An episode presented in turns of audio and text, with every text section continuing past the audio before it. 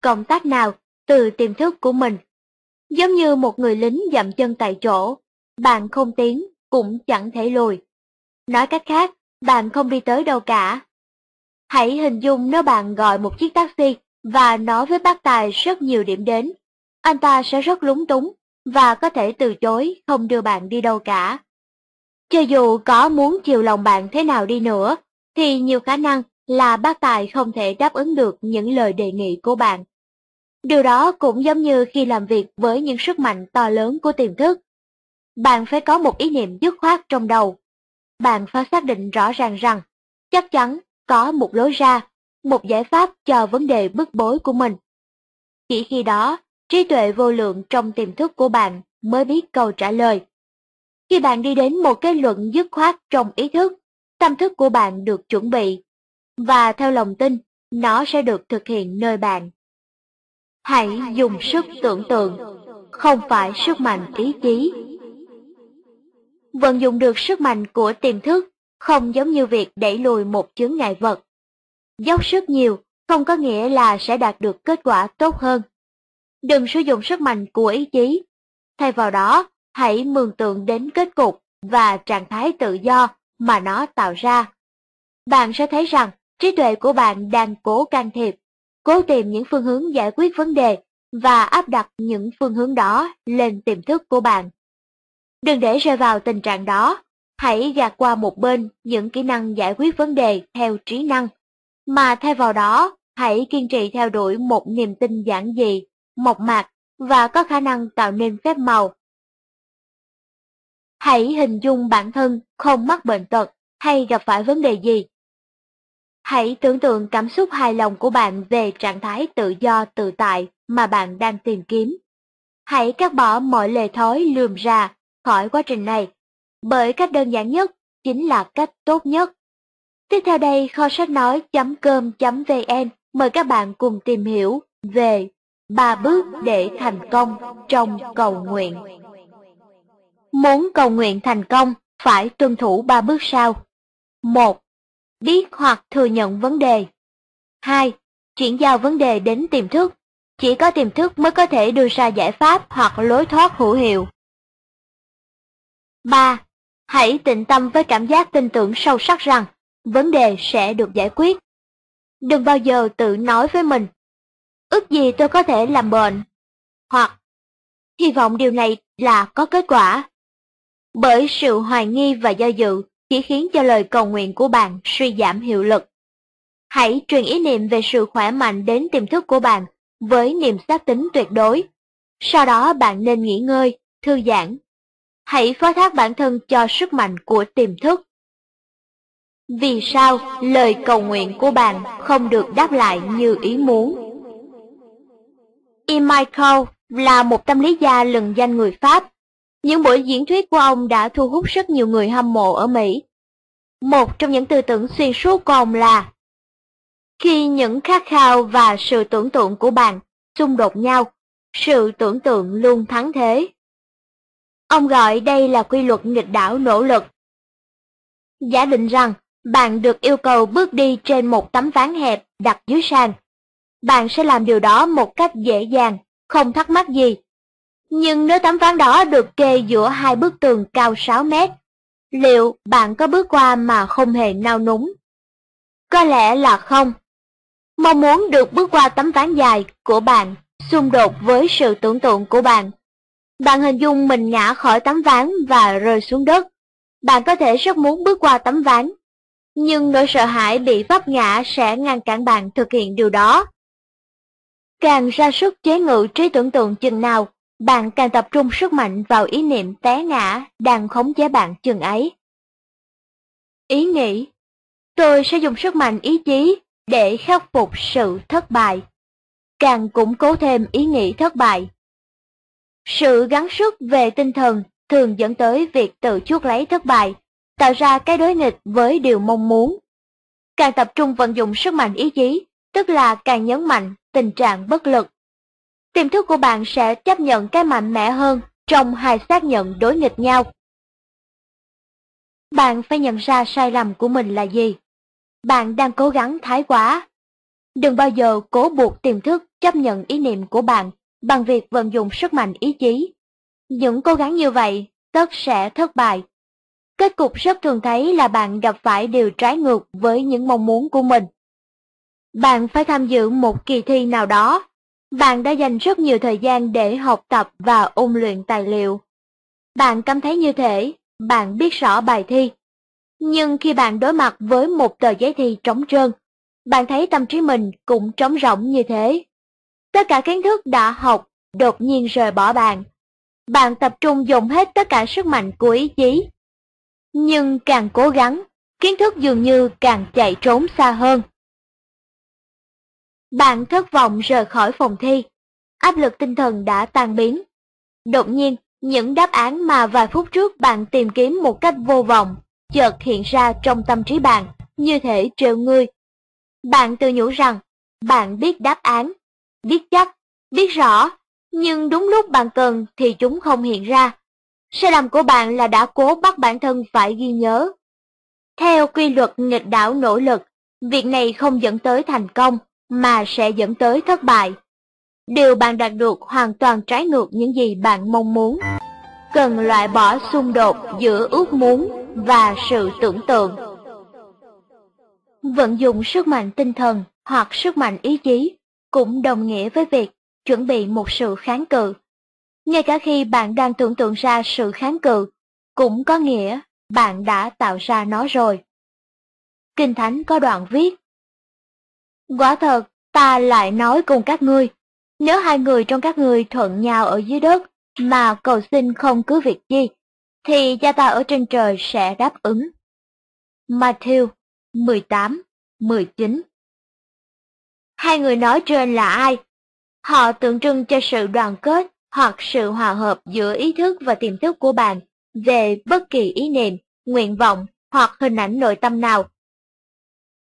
Khi không còn bất kỳ sự tranh cãi giữa những xung đột trong tâm thức bạn, lời cầu nguyện của bạn sẽ có kết quả. Họ cũng có thể là biểu trưng cho bạn và mong muốn của bạn, tư tưởng và cảm xúc của bạn, ý niệm và tình cảm của bạn, ước muốn và sự tưởng tượng của bạn. Bạn chú ý đưa mình vào trạng thái mơ màng, giảm thiểu sự gắng sức để né tránh sự xung đột giữa những ước muốn và sự tưởng tượng. Khi bạn ở trong trạng thái mơ màng, phần lớn ý thức sẽ lắng xuống. Thời gian tốt nhất để thấm nhuần tiềm thức của bạn là ngay trước khi ngủ và sau khi thức dậy, bởi đây là thời điểm bùng nổ ở mức độ cao nhất của tiềm thức. Trong trạng thái này, những tư tưởng và hình ảnh tiêu cực vốn có xu hướng vô hiệu hóa ước muốn và ngăn cản sự chấp nhận của tiềm thức sẽ biến mất.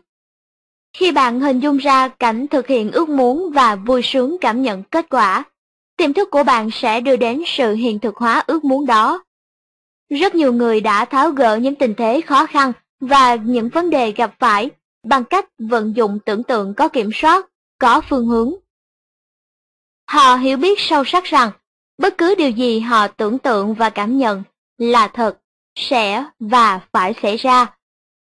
Một phụ nữ trẻ tên Sarah đã tìm đến tôi trong trạng thái gần như tuyệt vọng. Cô ấy bị vướng vào chuyện kiện cáo rắc rối triền miên mà chưa có kết quả. Mong mỏi sâu xa nhất của Sarah là một giải pháp hòa hợp cho vụ tranh kiện. Tuy nhiên, hình ảnh nội tâm của cô phản ánh sự sợ hãi, mất mát, nợ nần và nghèo túng.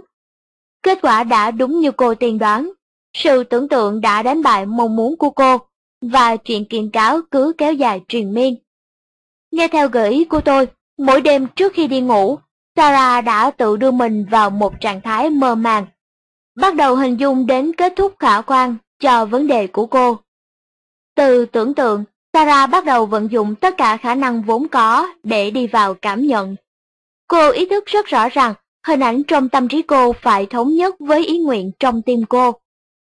Khi trở nên mơ màng, cô bắt đầu hình dung một cách sinh động cuộc gặp gỡ với luật sư riêng. Cô thấy mình đang thắc mắc và lắng nghe ông ta giải thích về kết quả vụ kiện cáo. Cô nghe ông ta lặp đi lặp lại nhiều lần rằng vụ việc đã được hòa giải tại tòa án, đây là một giải pháp hòa bình. Mỗi khi những ý nghĩ sợ sệt len vào tâm trí, Sarah lại vận dụng cuộn băng video tưởng tượng về cuộc gặp với luật sư của mình, đầy đủ từng lời lẽ và cử chỉ.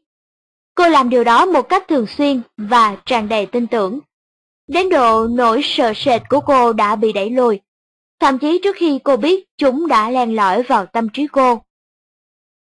Vài tuần trôi qua, luật sư của cô xác nhận điều cô đang tưởng tượng và cảm nhận là có sự thật. Vụ kiện đã được hòa giải, và cô biết mình có thể nhìn nhận nó như một cuộc thu xếp ổn thỏa. Điểm lại những ý cần nhớ. Một. Sự bức bách tinh thần hoặc gắng sức quá nhiều phản ánh nỗi hoang mang và nỗi sợ hãi, vốn là tác nhân ngăn trở kết quả của bạn. Vì vậy, cách tốt nhất là bạn hãy cứ thư thả hành động. Hai. Khi tâm trí bạn được thư giãn và bạn có thể chấp nhận một ý niệm, tiềm thức của bạn sẽ bắt tay thực hiện ý niệm đó. Ba. Độc lập suy nghĩ và hoạch định theo những phương pháp truyền thống. Hãy biết rằng luôn có câu trả lời và giải pháp cho mọi vấn đề. Bốn. Đừng quá bận tâm đến nhịp điệu sinh học của cơ thể bạn. Hãy chú tâm vào tiềm thức và thường xuyên quả quyết rằng những điều kỳ diệu đang diễn ra. Năm. Tưởng tượng là khả năng mạnh mẽ nhất của bạn. Hãy tưởng tượng điều lý thú và tốt đẹp. Bạn chính là hình ảnh của những gì bạn hình dung về chính mình. Sáu. Trước khi ngủ, hãy hình dung việc hiện thực hóa niềm mong mỏi của bạn. Hãy ngủ trong bình an và thức dậy trong niềm hân hoan. Quả quyết tức là khẳng định sự việc chắc chắn sẽ xảy ra như thế, và khi bạn kiên trì thái độ tinh thần này, bạn sẽ nhận được kết quả cho lời cầu nguyện của mình. Chương chín. Vận dụng sức mạnh tiềm thức để làm giàu. Hãy quyết tâm làm giàu với sự trợ giúp đắc lực của tiềm thức. Cách làm giàu khôn ngoan là dựa vào sức mạnh tiềm thức. Tham công tiếc việc và ra sức tích góp của cải chỉ khiến bạn mất đi cơ hội tận hưởng cuộc sống mà thôi. Nếu bạn đang gặp phải những khó khăn tài chính, đang cố duy trì cuộc sống từng ngày, thì có nghĩa là bạn đã thất bại trong việc vận dụng tiềm thức hướng đến sự sung túc và dư dả. Có những người làm việc chỉ vài giờ mỗi tuần nhưng kiếm được rất nhiều tiền mà không phải dốc sức nhiều. Không nên cực đoan rằng cách duy nhất để trở nên giàu là lao động đổ mồ hôi. Đó không phải là lựa chọn khôn ngoan. Hãy làm điều bạn yêu thích với tất cả niềm hân hoan và sự rung động tâm hồn.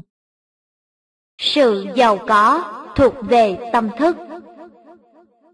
Sự giàu có không đong đếm bằng của cải, mà được xác định bằng việc tồn tại một niềm xác tín trong tiềm thức cá nhân. Bạn sẽ không thể trở thành một nhà triệu phú nếu cứ lặp đi lặp lại câu nói: "Tôi là triệu phú, tôi là triệu phú." Điều quan trọng là bạn phải xây dựng trong tâm trí ý niệm về sự giàu có, sung túc và không ngừng nuôi dưỡng chúng trong suốt cuộc đời mình. Phương tiện trợ giúp vô hình. Vấn đề thường gặp với hầu hết mọi người là họ không thấy được những phương tiện trợ giúp vô hình. Khi việc kinh doanh sa sút, thị trường chứng khoán rớt giá hoặc đầu tư bị thua lỗ, họ dường như bất lực. Sự thiếu tự tin này bắt nguồn từ việc họ không biết làm thế nào để tiếp cận với tiềm thức. Họ xa lạ với kho tàng vô tận bên trong. Một người luôn bị ám ảnh bởi sự nghèo khó, có thể thấy mình sa vào những hoàn cảnh ngặt nghèo. Một người khác, với tâm thức đầy ắp những ý niệm về sự giàu có, có thể có được mọi thứ anh ta cần. Lời nói của bạn có sức mạnh thanh tẩy những ý niệm sai lạc khỏi tâm thức và thâu nhận lại những ý niệm đúng đắn. Xây dựng ý thức làm giàu. Có thể khi đọc chương này, bạn cũng sẽ nói: "Tôi muốn giàu có và thành công." Hãy lặp đi lặp lại lời nói đó với chính mình trong năm phút, ba hoặc bốn lần mỗi ngày. Giàu có, thành công. Những từ này có sức mạnh hết sức to lớn. Chúng chất chứa sức mạnh nội tại của tiềm thức. Cảm giác về sự giàu có sẽ tuôn tràn trong bạn. Khi bạn chăm chú vào ý niệm giàu có, cảm giác giàu có tạo ra sự giàu có. Hãy luôn lưu giữ điều này trong tâm thức. Tiềm thức của bạn giống như một ngân hàng, một thứ thể chế tài chính phổ quát. Nó sinh lời cho bất cứ thứ gì bạn ký gửi hoặc lưu lại, bất kể đó là ý niệm giàu có hay nghèo nàn. Vì thế, hãy chọn sự giàu có. Sau đây kho sách nói chấm com chấm vn mời các bạn cùng đi tìm lời giải cho câu hỏi: vì sao bạn thất bại dù đã quả quyết về sự giàu có? Nhiều người thường xuyên phàn nàn với tôi rằng: tôi đã nói liên tục hàng tuần và hàng tháng rằng tôi giàu có, tôi phát đạt, mà chẳng có gì xảy ra cả. Tôi khám phá ra rằng khi họ nói điều đó, họ có cảm giác đang tự lừa dối mình. Một người đàn ông kể với tôi: tôi đã không ngừng quả quyết, tôi thành đạt tới khi mệt mỏi mới thôi. Thế mà giờ đây mọi chuyện còn tồi tệ hơn. Khi nói những lời đó, tôi biết rõ ràng là nó không thật. Điều đó chứng tỏ những khẳng định của ông ta bị ý thức phản bác, và vì thế kết quả sẽ xảy ra ngược lại với lời quả quyết của ông ta. Lời quả quyết của bạn được coi là thành công khi nó mang nội dung cụ thể, không mâu thuẫn với nội tâm. Những khẳng định của người đàn ông này làm cho vấn đề thêm tồi tệ, vì chúng đã mâu thuẫn với nội tâm của ông ta. Tiềm thức của bạn chấp nhận những gì bạn cảm thấy là thật, chứ không phải những tuyên bố hay những lời lẽ ngẫu hứng.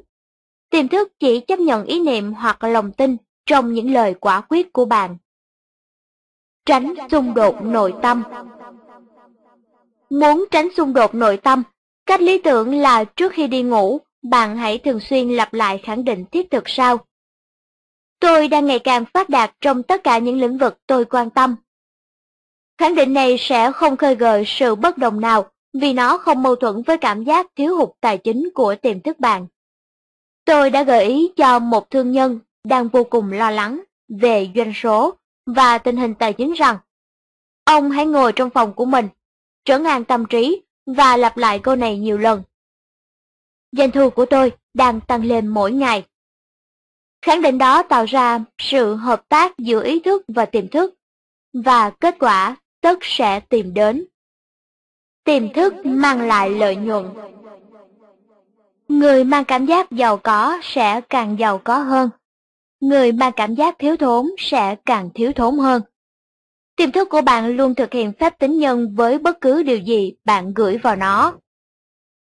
Mỗi sáng khi thức dậy, hãy gửi đến cho tâm thức của bạn ý niệm về sự phát đạt, thành công, giàu có và an bình. Lưu giữ những khái niệm này, cố gắng để tâm trí bạn bận rộn với chúng, càng thường xuyên càng tốt.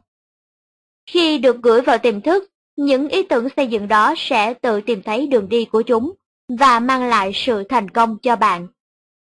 Tại sao tiềm thức không được đáp lại? Cũng có nhiều người phàn nàn: ồ, tôi đã làm thế, nhưng chẳng có gì xảy ra cả. Bạn không gặt hái được kết quả, có thể vì sau khi ngẫm những lời đó, bạn lại dung dưỡng những ý nghĩ sợ sệt. Điều này đã vô hiệu hóa điều tốt đẹp mà bạn quả quyết.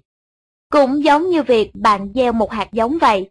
Khi bạn gieo một hạt giống, bạn không được lấy nó lên ngay sau đó, mà hãy để nó nảy mầm, bén rễ và phát. Sau đây kho sách nói chấm com chấm vn mời các bạn cùng tìm hiểu về sự giàu có đích thực. Tiềm thức của bạn luôn đầy ắp ý tưởng. Nó là một thực thể bền vững, trong khi những vật tượng trưng, hữu dụng, cần thiết khác như tiền, vàng, cổ phiếu luôn thay đổi. Điểm tôi muốn nhấn mạnh là nếu bạn thuyết phục tiềm thức rằng sự giàu có thuộc về bạn và rằng nó không ngừng lưu chuyển trong cuộc sống của bạn, bạn nhất định sẽ có nó dưới bất kỳ hình thức nào. Loại bỏ sự đố kỵ. Một trong những lý do cảm tính dẫn đến sự thiếu thốn mà con người thường khó nhận ra, đó là sự đố kỵ. Chẳng hạn nếu bạn thấy một đối thủ ký gửi những số tiền lớn trong ngân hàng, còn bạn thì chỉ có một khoản tiết kiệm xoàng xỉnh, điều đó có làm cho bạn đố kỵ. Nuôi dưỡng những ý nghĩ đố kỵ là tự hủy hoại ước muốn được trở nên giàu có của bạn. Nếu bạn từng thấy khó chịu hay bực tức bởi sự thành đạt hoặc giàu có của người khác, hãy lập tức quả quyết rằng bạn thực sự mong họ được giàu có và hạnh phúc. Điều này sẽ vô hiệu hóa những ý nghĩ tiêu cực trong tâm thức bạn, khiến sự giàu có đến với bạn dễ dàng hơn nhờ quy luật riêng trong tiềm thức của bạn. Vượt qua chướng ngại tinh thần to lớn. Nếu bạn đang nghi ngờ và phê phán ai đó là đang kiếm tiền một cách bất lương, thì hãy ngừng ngay lại mối băn khoăn đó. Nếu những nghi ngờ của bạn có cơ sở, bạn nên biết rằng con người đó đang vận dụng quy luật tâm thức một cách tiêu cực. Đến thời điểm thích hợp, tự khắc quy luật tâm thức sẽ phản ứng lại với anh ta. Hãy thận trọng khi phê phán người khác. Hãy nhớ rằng vật cản hoặc chướng ngại cho sự giàu có nằm trong tâm thức của bạn. Giờ đây bạn có thể quỷ bỏ vật cản đó bằng việc nuôi dưỡng tinh thần hòa hợp với mọi người. Đi ngủ với ý niệm giàu có. Mỗi đêm hãy thực hành kỹ thuật sau. Lặp đi lặp lại từ giàu có một cách nhẹ nhàng và đầy cảm xúc như một câu hát ru. Hãy ru ngủ bạn bằng một từ duy nhất, giàu có. Kết quả sẽ làm bạn ngạc nhiên. Sự giàu có sẽ ùa đến với bạn. Đây là một ví dụ khác cho sức mạnh thần kỳ của tiềm thức bạn. Điểm lại những ý cần nhớ. một. Hãy quyết định trở nên giàu có một cách dễ dàng với sự trợ giúp của tiềm thức. hai. Tham công tiếc việc và ra sức tích góp của cải chỉ khiến bạn mất đi cơ hội tận hưởng cuộc sống. ba. Sự giàu có là một xác tính của tiềm thức. Hãy xây dựng trong tâm trí bạn ý niệm giàu có. bốn. Lặp đi lặp lại từ giàu có một cách từ tốn và lặng lẽ trong khoảng năm phút trước khi ngủ, và tiềm thức của bạn sẽ đem đến cho bạn những trải nghiệm về sự giàu có. năm. Cảm giác giàu có tạo ra sự giàu có. Hãy luôn tâm niệm điều này. sáu. Ý thức và tiềm thức của bạn phải thống nhất.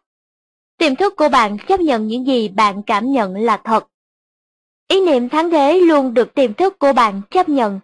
Vì vậy, hãy luôn nghĩ đến sự giàu có và thành đạt. bảy. Bạn có thể khắc phục bất kỳ xung đột nội tâm nào về sự giàu có bằng cách thường xuyên quả quyết. Tôi đang phát đạt từng ngày trong mọi lĩnh vực quan tâm của mình. tám. Gửi những ý nghĩ phát đạt, giàu có và thành công vào tiềm thức của bạn, và tiềm thức sẽ mang lại cho bạn kết quả như ý. chín.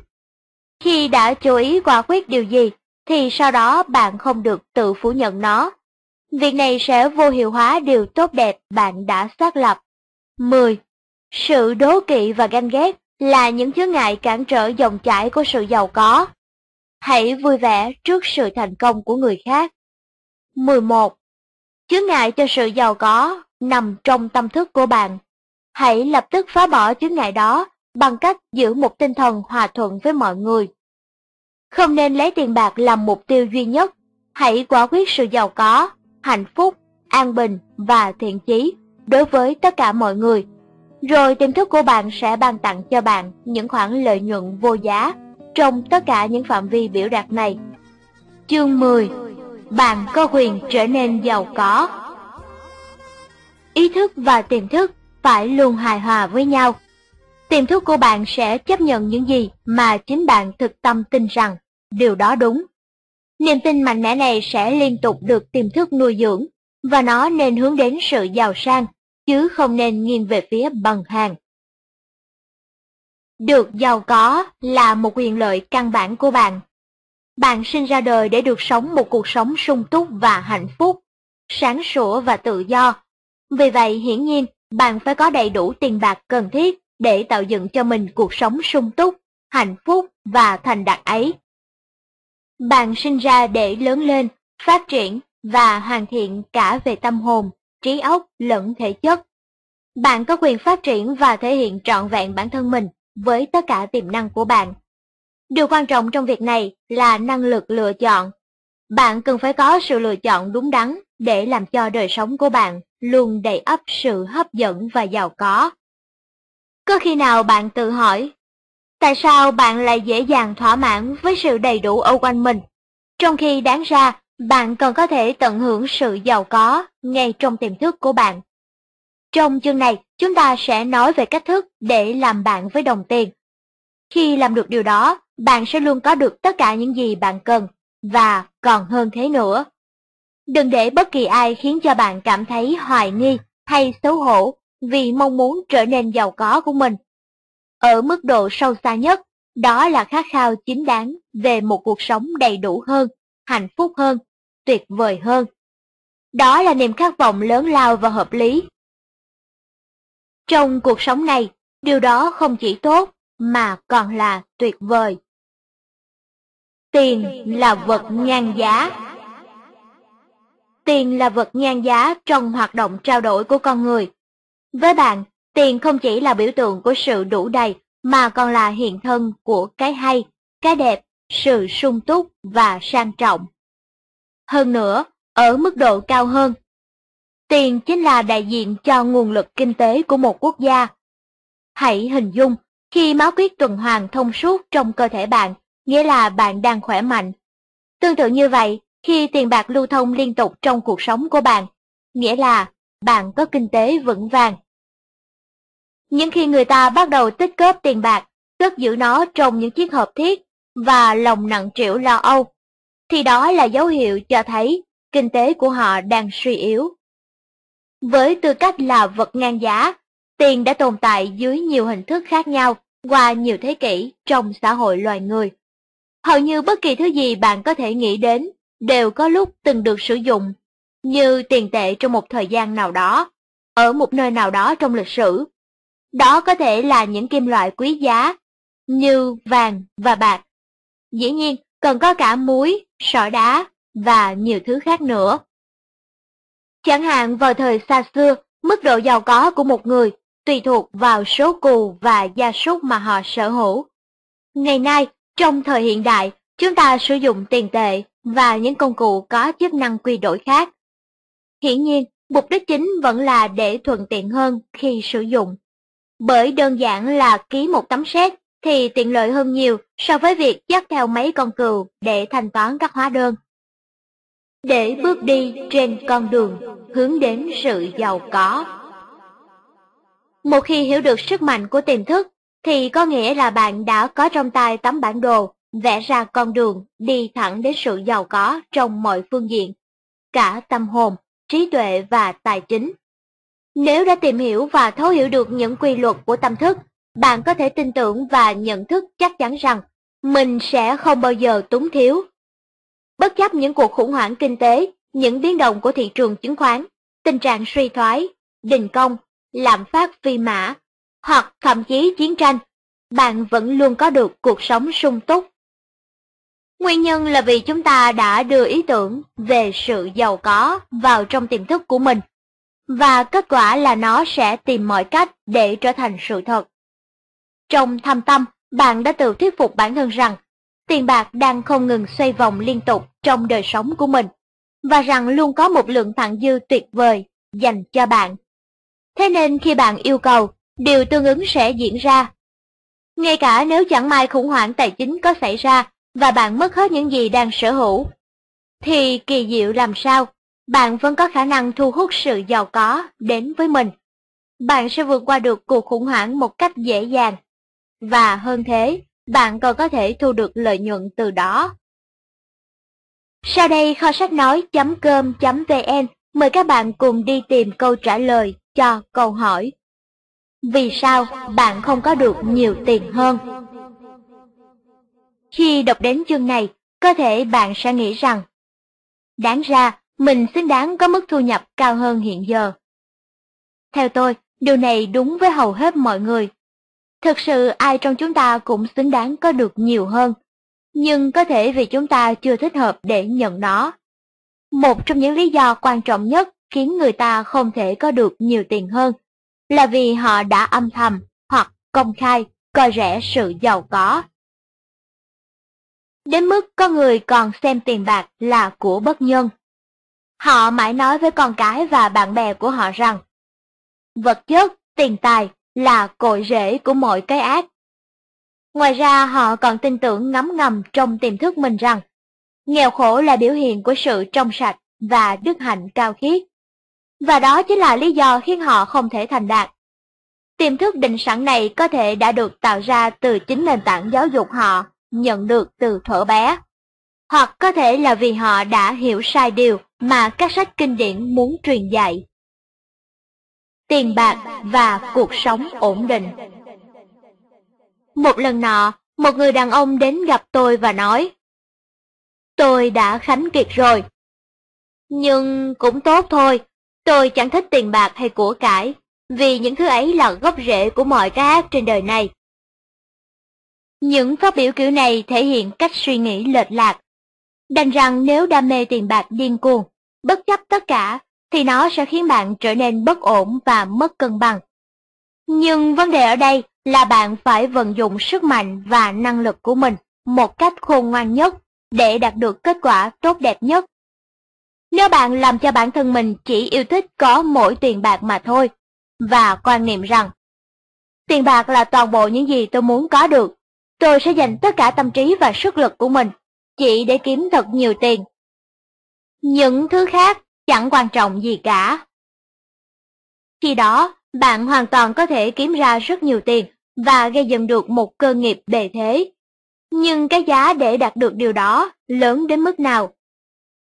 Bạn đã quên rằng, bạn sinh ra trên đời này để sống một cuộc sống cân bằng và ổn định.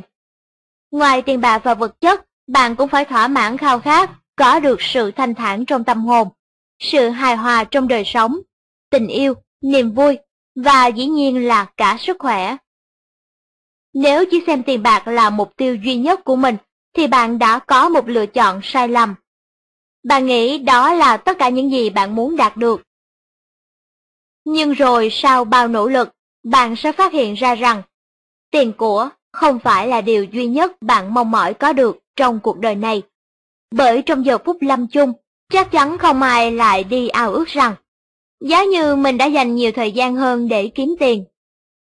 Ai trong chúng ta cũng khao khát phát huy được những năng lực tiềm ẩn của mình, sống với sự bình an đích thực trong cuộc đời, hài hòa mình vào vẻ đẹp và cảm nhận niềm vui khi góp phần vào hạnh phúc và thành công của người khác. Thế nên chỉ cần nhận thức được những quy luật của tiềm thức, bạn có thể kiếm được một triệu đô hoặc nhiều triệu đô, nếu bạn thực sự muốn, đồng thời vẫn giữ được sự thanh thản trong tâm hồn, sự hòa hợp trong đời sống, sức khỏe dồi dào và khả năng phát triển trọn vẹn bản thân mình. Nghèo khổ là một căn bệnh của tinh thần. Thực sự không hề tồn tại cái gọi là đức hạnh trong sự nghèo khổ. Sự nghèo khổ thực chất chỉ là một căn bệnh như bao căn bệnh về tinh thần khác. Nếu cơ thể đau yếu, bạn sẽ cảm thấy có điều bất ổn xảy ra với bạn.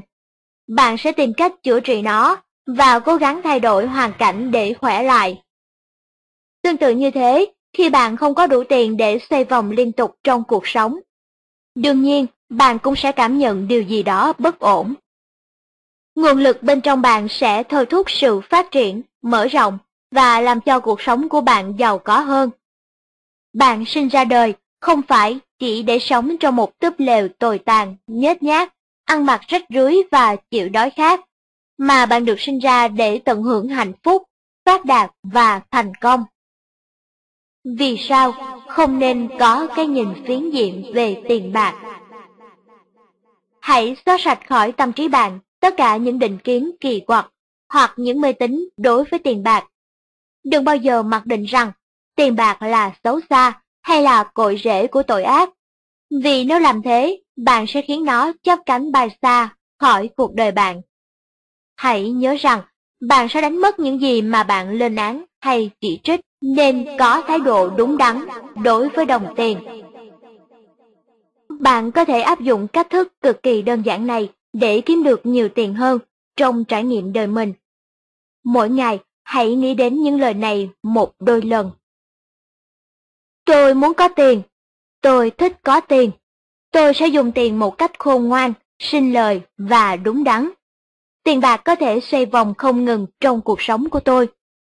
Tôi vui vẻ tiêu tiền, và tiền lại sinh sôi kỳ diệu khi trở vào túi tôi. Tiền là hữu ích và cần thiết. Tiền với tôi là nguồn mạch để có thể trở nên giàu có. Tôi sử dụng tiền vào những mục đích tốt đẹp, nên tôi hài lòng vì những điều tuyệt vời và sự giàu có trong tâm hồn mình.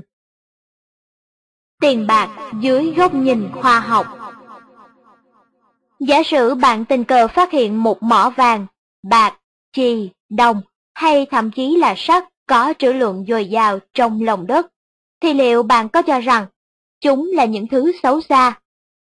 Tất nhiên là không rồi, phải không? Những vật chất ấy vốn không có ý niệm. Những gán ghép cho rằng chúng xấu xa đều xuất phát từ cách nhìn hạn hẹp, từ sự ngu dốt hay từ cách hiểu cuộc sống lệch lạc của con người, và từ việc vận dụng tiềm thức không đúng đắn. Vì tiền bạc đơn giản chỉ là một công cụ trung gian, chúng ta cũng có thể dễ dàng dùng chì hoặc thiết hay bất kỳ kim loại nào khác để làm vật ngang giá khi giao dịch. Trong những năm đầu thế kỷ hai mươi, đồng hào và đồng một phần tư đô la của Mỹ được làm bằng bạc. Đôi khi chúng thực sự chứa lượng bạc có giá trị đúng bằng mười hoặc hai mươi lăm xu. Sau đó, chính phủ bắt đầu đúc tiền bằng những kim loại rẻ hơn. Nhưng khi ấy, những đồng một phần tư đô la vẫn biểu thị mệnh giá hai mươi lăm xu, cho dù chúng được chế tạo bằng chất liệu gì và lượng kim loại tạo nên chúng thực sự đáng giá bao nhiêu đi nữa. Sự khác nhau giữa kim loại này và kim loại khác chỉ là ở số lượng và các loại hạt cơ bản có trong một nguyên tử của nó. Nếu có thể bắn một luồng hạt cơ bản vào một khối kim loại, thì ta có thể biến đổi nó thành một kim loại khác. Vì thế, giấc mơ biến những kim loại có giá trị thấp thành vàng của các nhà giã kim thời xa xưa giờ đây nằm trong khả năng của chúng ta. Nhưng như vậy nghĩa là sao? Chúng ta không thể khẳng định vàng xấu hay tốt hơn chì, bởi chúng đơn giản là những vật chất khác nhau, có những thuộc tính khác nhau. Có khác chăng là vì suốt một thời kỳ dài của lịch sử, con người đã xem vàng là thứ kim loại đặc biệt quý giá. Thế nên người ta thích nó, cũng có người ghét nó, nhiều hơn so với chì. Bạn có thể vượt qua bất kỳ cuộc đấu tranh tư tưởng nào trong nội tâm về sự giàu có bằng cách thường xuyên tự nhủ: ngày qua ngày, tôi vẫn luôn thành công trong mọi vấn đề quan trọng của mình. Sự đố kỵ và ganh ghét chính là chướng ngại đáng gờm trên con đường dẫn đến sự giàu có. Vậy nên, hãy vui mừng và chia sẻ với thành công của người khác. Đừng bao giờ nói, của cải là bất nhân, và tôi xem thường tiền bạc. Bạn sẽ không thể có được bất kỳ thứ gì mà bạn lên án hay xem nhẹ. Tiền bạc căn bản không tốt cũng không xấu, mà chính cái cách ta nhìn nó sẽ làm cho nó trở nên như vậy. Làm thế nào để thu hút số tiền bạn cần? Nhiều năm trước, tôi tình cờ gặp một thanh niên ở Úc. Anh ta đã thổ lộ với tôi rằng ước mơ lớn nhất của anh ta là trở thành một bác sĩ. Lúc ấy, người thanh niên này đang theo học một số môn khoa học và đã đạt được những thành tích xuất sắc. Nhưng anh lại không đủ khả năng chi trả học phí nếu học ở trường y. Cha mẹ anh đều đã qua đời. Để trang trải cuộc sống, anh nhận việc quét dọn phòng khám cho các bác sĩ ở bệnh viện địa phương. Khi nghe chuyện, tôi đã giải thích cho anh biết việc những hạt giống khi được gieo vào đất tự nhiên sẽ có khả năng thu hút và hấp thụ được tất cả những chất dinh dưỡng cần thiết cho sự phát triển trọn vẹn của chúng từ đất đen. Những gì anh cần phải làm là tiếp thu bài học từ hạt giống nhỏ bé đó và tự mình hãy gieo vào tiềm thức ý niệm về niềm khao khát và mong muốn của bản thân. Thế là mỗi đêm, trong giấc ngủ, anh đã mơ tưởng về một tấm bằng y khoa. Trên đó tên anh được ghi bằng những chữ cái to, rõ ràng và đậm nét. Công việc quét dọn của anh gồm cả việc lau bụi và đánh bóng những văn bằng được đóng khung treo trên các bức tường trong phòng khám của các bác sĩ. Mỗi khi lau chùi, anh lại chăm chú ngắm nghía chúng thật kỹ càng. Người thanh niên đã kiên trì thực hành kỹ thuật tưởng tượng này hàng đêm trong khoảng bốn tháng. Thế rồi một hôm nọ, một trong những vị bác sĩ mà anh giúp quét dọn phòng khám đã hỏi liệu anh có muốn trở thành phụ tá bác sĩ hay không.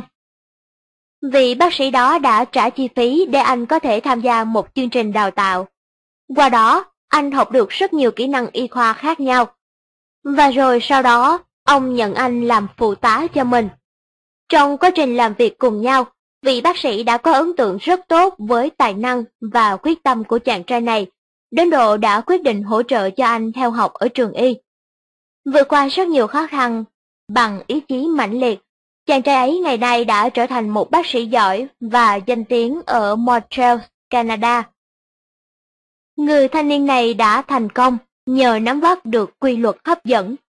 Anh đã khám phá ra cách làm thế nào để vận dụng tiềm thức đúng đắn trong cuộc sống, để đạt được điều mình muốn. Điều này bao gồm cả việc vận dụng một quy luật đã được đúc kết từ lâu đời rằng khi nhận thức rõ mục tiêu thì bạn tự nhiên sẽ có cách để thực hiện mục tiêu ấy. Mục tiêu quan trọng nhất trong trường hợp này của chàng thanh niên là trở thành một bác sĩ. Bằng ý chí, anh có thể hình dung ra, nhìn thấy và còn có thể cảm nhận được việc làm một bác sĩ thực tế là như thế nào. Anh đã sống và luôn luôn nuôi dưỡng niềm ý ấy trong mình. Anh duy trì, ấp ủ và thực sự đam mê điều đó. Cuối cùng chính nhờ sự tưởng tượng, ý niệm ấy đã thấm dần vào những tầng tiềm thức của anh, và rồi nó trở thành một niềm xác tín. Niềm xác tín ấy là nguồn sức mạnh đủ sức thu hút về phía anh mọi điều kiện cần thiết để anh có được khả năng thực hiện ước mơ của mình. Vì sao có những người không được tăng lương? Hãy tưởng tượng đến một tình huống giả định là bạn đang làm việc cho một công ty lớn. Bạn cảm thấy mức lương hiện tại của mình thấp hơn so với những gì bạn đã cống hiến, cũng như so với năng lực của bạn. Bạn bực tức vì không được cấp trên đánh giá đúng thực lực, và bạn luôn luôn trăn trở với ý nghĩ rằng mình xứng đáng được đánh giá cao hơn và phải được trả công xứng đáng hơn. Thế nhưng, những ý nghĩ ấy đang âm thầm tạo ra sự đối đầu giữa bạn với cấp trên. Còn chính bạn thì đang tự làm đứt gãy những liên kết giữa bạn và công ty trong tiềm thức của mình. Như vậy bạn đã khởi động một tiến trình nguy hiểm để bạn đi xa khỏi công việc. Thế rồi một ngày kia, cấp trên của bạn nói với bạn rằng chúng tôi đành phải để anh đi thôi. Xét ở một góc độ nào đó thì quả là bạn đã tự sa thải chính mình. Cấp trên của bạn đơn giản đang hành động như một công cụ, mà qua đó tâm trạng tiêu cực của bạn đã được xác thực. Đây là một ví dụ của quy luật tác động và quy luật phản ứng. Quy luật tác động chính là suy nghĩ của bạn, còn quy luật phản ứng là sự phản ứng của tiềm thức trong bạn. Những chướng ngại trên con đường dẫn đến sự giàu có.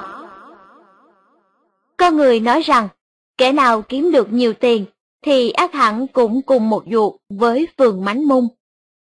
Người nói năng và có những suy nghĩ như thế này thường phải chật vật với những khó khăn tài chính. Có lẽ anh ta đang cay đắng và đố kỵ với những người thành công và giàu có hơn mình. Nếu quả thật nguyên do là vậy, thì có nghĩa là người này đang tự tạo ra những trở ngại cho chính mình. Việc dung dưỡng những ý nghĩ tiêu cực về những thành công mà bạn bè đạt được, đồng thời kết tội cả sự giàu sang của họ, sẽ khiến cho sự thành công và giàu có không đến với anh ta nữa. Nghĩ xem, liệu bạn có còn lui tới với người nào đó đã từng chỉ trích bạn chăng? Dĩ nhiên là không, và sự giàu có cũng lựa chọn như vậy. Rõ ràng là người này đã xua đuổi chính cái điều mà anh ta cũng mong muốn có được. Anh ta đang cầu nguyện, nhưng theo hai xu hướng đối nghịch nhau. Một mặt anh ta nói, tôi ước sự giàu có ùa đến với tôi ngay lập tức. Nhưng liền sau đó, anh ta nói, sự giàu có của thằng cha đó thật bẩn thỉu xấu xa. Nghịch lý này hướng anh ta vào lối đi đến sự nghèo khổ và bất hạnh. Vì thế hãy luôn thực tâm vui mừng để chia sẻ với người khác sự giàu có mà họ đã đạt được. Không thể lấy không một cái gì. Ở những cửa hàng lớn, ban quản lý luôn luôn thuê một nhóm nhân viên canh gác và bảo vệ để tránh bị mất cắp, do họ thường bắt được những người cố tình lấy trộm món đồ nào đó mà không chịu trả tiền. Và người ta nhận ra rằng, trên thực tế, người nào thực hiện những hành động đó đều bị đắm chìm trong một ám ảnh tinh thần về sự thiếu thốn và hạn chế. Trong khi cố ăn cắp của người khác, họ đánh mất sự an bình hài hòa, niềm tin, sự lương thiện, lòng chính trực, cái thiện và sự tự tôn của bản thân mình. Hơn nữa, với những người này, các thông điệp mà họ gửi đến tiềm thức của mình còn lôi kéo đủ thứ thiệt hại về phía họ. Mất tư cách, thành danh, uy tín xã hội và mất sự thanh thản trong tâm hồn. Họ đã không hiểu tâm thức của họ làm việc ra sao. Họ đánh mất niềm tin vào nguồn lực vô tận ấy. Giá như họ khơi gợi lên sức mạnh tiềm thức bên trong mình và nỗ lực để có thể đến với con người chân chính của mình, họ sẽ tìm được việc làm và có thể sống dư dả. Rồi khi ấy, nhờ sự lương thiện, lòng chính trực, tính kiên trì, họ sẽ làm vẻ vang cho chính mình và cho xã hội nói chung. Nguồn cung cấp tiền bạc thường xuyên của bạn. Con đường đến với sự tự do, sung túc và luôn có được khoản tiền cần thiết nằm ở việc nhận ra sức mạnh của tiềm thức và sức mạnh sáng tạo của tư tưởng hoặc hình tượng nội tâm của bạn. Hãy luôn mở rộng tâm thức để đón nhận một cuộc sống dư dả. Tâm trạng chấp nhận và mong đợi sự giàu có của bạn có cách tính toán và cơ chế biểu đạt riêng của nó. Khi bạn tạo nên một tâm thái hướng về sự sang trọng, thì tất cả những gì cần thiết cho cuộc sống phong lưu sẽ đến như dự định. Hãy xác quyết những lời này mỗi ngày và ghi khắc nó trong tim bạn. Tôi hòa hợp với kho tàng vô tận trong tiềm thức tôi. Tôi có quyền được giàu có, hạnh phúc và thành công. Tiền bạc chảy đến bên tôi như một nguồn mạch liên tục, dạt dào và bất tận. Tôi luôn ý thức về giá trị chân chính của mình. Tôi thỏa sức thể hiện tài năng, và về mặt tài chính, tôi cực kỳ hài lòng. Tất cả thật tuyệt vời. Điểm lại những ý cần nhớ. một. Hãy can đảm tuyên bố rằng bạn có quyền được giàu có. Sâu xa trong tiềm thức của bạn, tuyên bố này sẽ được đề cao. hai. Đừng chỉ mong muốn có vừa đủ để sống, mà hãy khao khát sẽ có đủ số tiền cần thiết để thực hiện mọi điều bạn muốn, bất cứ khi nào bạn thích. Hãy làm quen với sự giàu có ngay trong tiềm thức của bạn. ba. Khi tiền bạc thoải mái lưu chuyển trong cuộc sống của bạn, bạn sẽ có nguồn lực kinh tế vững vàng. Hãy coi tiền giống như một dòng thủy triều sẽ luôn đến với bạn. Sự lên xuống của thủy triều là liên miên bất tuyệt. Khi thủy triều rút đi, hãy tuyệt đối tin rằng nó sẽ dâng lên trở lại. bốn. Hãy nắm bắt được những quy luật của tiềm thức. Bạn sẽ luôn có được tiền bạc, bất luận dưới hình thức nào. năm. Lý do khiến nhiều người đơn giản chỉ sống cho qua ngày và không bao giờ có đủ tiền bạc là vì họ đã không coi trọng vai trò của tiền bạc trong đời sống. Hãy nhớ rằng những gì bạn coi thường sẽ rời xa bạn. sáu. Đừng coi tiền bạc là thần thánh, nó chỉ là vật trung gian trong giao dịch. Hãy nhớ, sự giàu có đích thực nằm trong tâm hồn bạn. Bạn sinh ra để được sống một cuộc đời cân bằng và hài hòa, bao gồm cả việc được đáp ứng toàn bộ nhu cầu tiền bạc của bản thân. bảy. Đừng biến tiền bạc thành mục tiêu duy nhất của mình. Hãy mong muốn sự giàu có, hạnh phúc và an bình cho tất cả mọi người. Rồi thì tiềm thức sẽ mang đến cho bạn những điều đó dưới mọi hình thức. tám. Chẳng có đức hạnh nào trong sự nghèo khổ cả. Bần cùng chỉ là một căn bệnh của tâm thức. Hãy cố gắng tự chữa lành khỏi căn bệnh này, càng sớm càng tốt. chín. Bạn không sinh ra để sống trong một túp lều lụp xụp, ăn mặc rách rưới và chịu đói khát. Bạn ra đời là để sống một cuộc đời đủ đầy và sung túc. mười. Đừng bao giờ nghĩ của cải là bất nhân hay tôi khinh miệt đồng tiền, vì bạn sẽ không bao giờ có được cái mà mình lên án. Từ bản thân đồng tiền không tốt cũng không xấu, nó trở nên như thế nào là do cách người ta nhìn nhận nó. mười một. Hãy thường xuyên tâm niệm rằng tôi thích có tiền, tôi dùng tiền một cách khôn ngoan, sinh lợi và sáng suốt. Tôi vui vẻ tiêu tiền và tiền được sinh sôi thêm nhiều lần khi tôi dùng nó đúng cách. mười hai. Tiền bạc không khác gì những kim loại khác mà chúng ta có thể tìm thấy trong lòng đất, như đồng, chì, thiết hoặc sắt. Nó không xấu xa như nhiều người vẫn nghĩ. Mọi sự xấu xa trên đời đều do cách nhìn nhận của chúng ta mà ra. mười ba. Việc hình dung kết quả sau cùng trong tâm thức khiến tiềm thức của bạn hưởng ứng và hiện thực hóa hình ảnh tưởng tượng của bạn. mười bốn. Đừng có lấy không một cái gì đó, không bao giờ có thứ gì miễn phí đâu. Bạn phải cho đi để nhận lại. Nếu bạn chú tâm vào những mục tiêu, lý tưởng và sự nghiệp của mình, tiềm thức sẽ nâng đỡ bạn. Bí quyết để giàu có là vận dụng những quy luật của tiềm thức để gieo vào đó những ý niệm về sự giàu có. Đừng coi tiền bạc là thần thánh, nó chỉ là vật trung gian trong giao dịch. Hãy nhớ rằng, sự giàu có đích thực nằm trong tâm hồn bạn.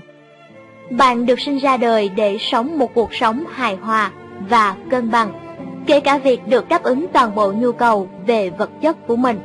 Chương mười một. Tiềm thức là bạn đồng hành hướng đến thành công. Ý nghĩa nội tại đích thực của sự thành công là đạt được thành công trong quá trình sống.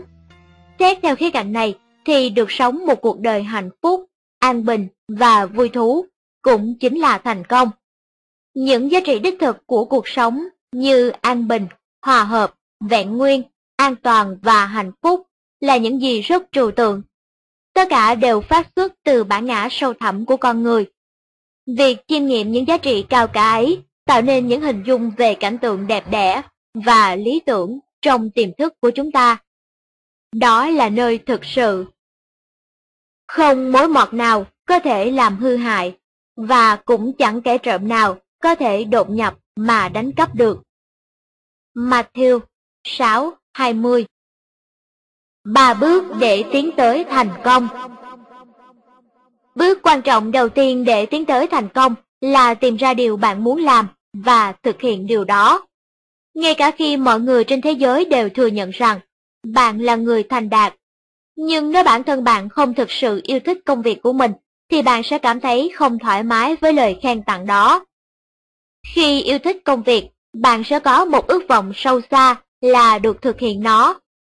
Nếu chỉ miễn cưỡng học tập để trở thành một chuyên gia tâm thần học, thì chắc chắn điều đó không đủ để giúp bạn đạt được, dù chỉ là một tấm bằng, huống chi là thành công trong lĩnh vực đó. Muốn thành công, bạn còn phải chuyên tâm theo đuổi lĩnh vực này, thường xuyên tham dự các hội thảo và không ngừng nghiên cứu về tâm thức cũng như hoạt động của nó. Bạn sẽ phải tham gia những buổi thực tập lâm sàng và dán mắt vào những tập san khoa học mới nhất. Nói cách khác, bạn sẽ phải thường xuyên làm việc để luôn cập nhật những phương pháp tiên tiến nhất có thể xoa dịu nỗi đau khổ của con người. Vì khi ấy, bạn đã thực sự quan tâm đến lợi ích của các bệnh nhân của mình. Nhưng sẽ thế nào nếu khi đọc những dòng này, bạn lại nghĩ mình thậm chí không thể tiến hành được bước đầu tiên, vì mình không biết mình thực sự muốn làm gì cả. Làm thế nào mình có thể xác định được mình yêu thích lĩnh vực nào mà cố gắng thực hiện nó chứ? Đừng lo lắng, nếu bạn rơi vào trường hợp này, hãy cầu xin một sự định hướng bằng cách nhủ rằng trí tuệ vô lượng của tiềm thức trong tôi sẽ tiết lộ cho tôi biết vị thế đích thực của tôi trong cuộc đời này. Hãy lặp đi lặp lại lời cầu nguyện trên một cách thầm lặng, cương quyết và tha thiết với tiềm thức của chính bạn. Khi bạn kiên trì với lòng tin vững vàng và quyết tâm cao độ, thì kết quả sẽ đến với bạn thông qua một mách bảo, linh cảm hay một khuynh hướng trong một phương diện nào đó. Nó sẽ đến với bạn một cách rõ ràng và thật nhẹ nhàng, như một sự thức tỉnh nội tâm thinh lặng. Bước thứ hai để hướng đến thành công là chuyên môn hóa ở một lĩnh vực nào đó và phấn đấu trở nên xuất sắc, trội bật trong chính lĩnh vực đó. Ví dụ khi một sinh viên quyết định theo đuổi ngành hóa học, anh ta chỉ nên tập trung vào một trong nhiều chuyên ngành thuộc lĩnh vực này và dành tất cả thời gian, tâm trí cho chuyên môn mà mình đã chọn. Niềm đam mê sẽ giúp anh muốn hiểu biết tất cả những tri thức liên quan đến lĩnh vực của mình. Và nếu thật sự có khả năng, anh ta sẽ am tường chuyên môn của mình hơn bất kỳ ai khác. Khi ấy, người thanh niên này sẽ trở nên quan tâm thiết tha đến công việc của mình và khao khát vận dụng nó để phục vụ cho xã hội. Ai là người xuất chúng nhất trong các ngươi? Hãy để họ trở thành người phục vụ các ngươi. Quan điểm tinh thần này có một sự tương phản rất lớn đối với quan điểm của những kẻ chỉ biết chăm chăm kiếm tiền, hoặc thậm chí chỉ muốn kiếm đủ sống. Chăm chăm kiếm tiền để lo riêng cho bản thân mình, hoặc kiếm đủ sống, chắc chắn không phải là thành công đích thực. Động cơ của con người cần phải vĩ đại hơn, cao quý hơn và bao dung hơn. Họ còn đóng góp cho xã hội và làm những việc hữu ích mà không nghĩ đến chuyện được đáp đền. Bước thứ ba là bước quan trọng nhất. Bạn phải chắc chắn rằng điều bạn muốn thực hiện không chỉ góp phần vào thành công của riêng bạn, mà phải gắn liền với những lợi ích chung khác. Khát vọng của bạn không được vị kỷ, mà phải hữu ích với xã hội, phải mở ra một hướng đi cho một chu trình hoàn thiện và ý nghĩa. Nói cách khác, lý tưởng của bạn phải đi đôi với mục đích phụng sự và làm đẹp cho đời. Để rồi lý tưởng đó sẽ quay trở về với bạn, được khuếch đại và nhận thêm phúc lành. Nếu chỉ làm việc vì lợi ích của riêng mình, có nghĩa là bạn đã không hoàn tất chu trình thiết yếu này. Thước đo của thành công đích thực. Một người, dù được mọi người thừa nhận và tán dương là thành công, nhưng nếu gia sản của họ có được là do lọc lừa hay từ những phi vụ phi pháp, hãy tin rằng một lúc nào đó họ cũng sẽ trở về với con số không. Ngay cho dù không như vậy đi nữa, thì khi cướp đoạt của người khác một điều gì đó, chắc chắn họ cũng đã tự đánh mất những điều tương tự. Những nhận thức thiếu sót và hạn hẹp của chúng ta sẽ biểu thị qua hành vi của mình bằng nhiều cách thức khác nhau, chẳng hạn qua cơ thể, đời sống gia đình hoặc qua các mối quan hệ xung quanh. Chúng ta thực sự có thể tạo ra những gì chúng ta suy nghĩ và cảm nhận. Tương tự như vậy, chúng ta cũng sẽ tạo nên điều mà chúng ta tin tưởng. Người vơ vét được cả một sản nghiệp đồ sộ bằng sự gian lận không phải là người thành công đích thực, bởi thành công cần phải gắn liền với cảm giác thanh thản trong tâm hồn. Tiền của tích trữ có ích gì nếu như hàng đêm anh ta không thể ngủ ngon, bị bệnh tật dày vò hoặc mang nặng mặc cảm tội lỗi. Tôi từng gặp một tên tội phạm chuyên nghiệp ở London và ông ta đã kể tôi nghe về vài phi vụ mánh mung mà mình đã thực hiện. Ông ta đã tích lũy được một tài sản kết xù đủ để ông ta sống xa hoa hơn cả phần đời còn lại, trong một ngôi nhà ngoại ô ở London và một căn nhà ông thường lui tới để nghỉ mát ở Pháp. Ông ta sống xa hoa, đúng, nhưng không an nhàn và thanh thản. Ông ta luôn nơm nớp lo sợ, một ngày nào đó mình sẽ bị cảnh sát tóm cổ. Ông ta có những biểu hiện rối loạn tâm thần mà chắc chắn là do nỗi khiếp sợ và mặc cảm tội lỗi hằn sâu trong ông tạo ra. Ông ta biết mình đã làm sai, và chính cảm giác tội lỗi này đã hút mọi thứ rắc rối khác về phía ông. Về sau này, tôi biết tên ông ta đã đến cảnh sát tự thú và nhận án tù. Sau khi mãn hạn tù, ông đã tìm đến các chuyên gia tư vấn tâm lý, và sau cùng cũng đã thay đổi được tình trạng của mình. Ông tìm được công việc mình yêu thích. Ông đi làm trở lại, và thật sự đã trở thành một công dân lương thiện, tôn trọng luật pháp. Quãng đời còn lại, ông đã sống rất yên ổn và hạnh phúc. Người thành công là người thật sự yêu thích công việc của mình và có cơ hội thể hiện trọn vẹn bản thân trong cuộc sống. Thực tế, sự thành công gắn với một lý tưởng cao đẹp hơn là việc chỉ chăm chăm lo tích góp của cải. Người thành công là người thông hiểu sâu sắc về tâm lý và tinh thần. Nhiều nhà lãnh đạo doanh nghiệp lớn hiện nay thành công là nhờ họ biết vận dụng tiềm thức một cách đúng đắn. Họ đã rèn luyện được khả năng dự đoán về một dự án sắp diễn ra, cứ như thể nó đã hoàn tất. Nhờ nhìn thấy và cảm nhận được kết quả của những mong mỏi của chính mình, tiềm thức của họ đã hiện thực hóa chúng. Nếu hình dung mục tiêu của mình một cách thiết tha, bạn sẽ có được những thứ cần thiết, bằng những cách mà bạn chẳng thể ngờ tới. Tất cả đều nhờ sức tác động diệu kỳ từ tiềm thức của chính bạn. Khi nói đến ba bước để đạt được thành công, đừng bao giờ quên quy luật căn bản của sức mạnh sáng tạo của tiềm thức bên trong bạn. Đây là nguồn năng lượng hậu thuẫn cho ba bước này trong bất kỳ kế hoạch thành công nào. Tư tưởng của bạn rất sáng tạo và nó hòa hợp với cảm xúc để tạo nên niềm tin trong tâm hồn bạn.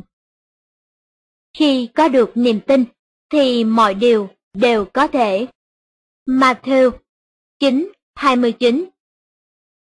Một khi nhận thức được mình đang sở hữu một nguồn sức mạnh nội tại to lớn, đủ sức thực hiện tất cả mọi nguyện vọng của bạn, bạn sẽ có được niềm tin và cảm giác an bình.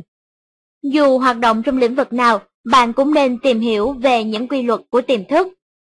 Khi đã biết cách vận dụng quy luật của tâm thức và có thể thể hiện mình một cách trọn vẹn, cũng như sử dụng năng lực của mình vì người khác, thì bạn sẽ vững vàng bước đi trên con đường hướng đến thành công đích cách biến ước mơ thành hiện thực.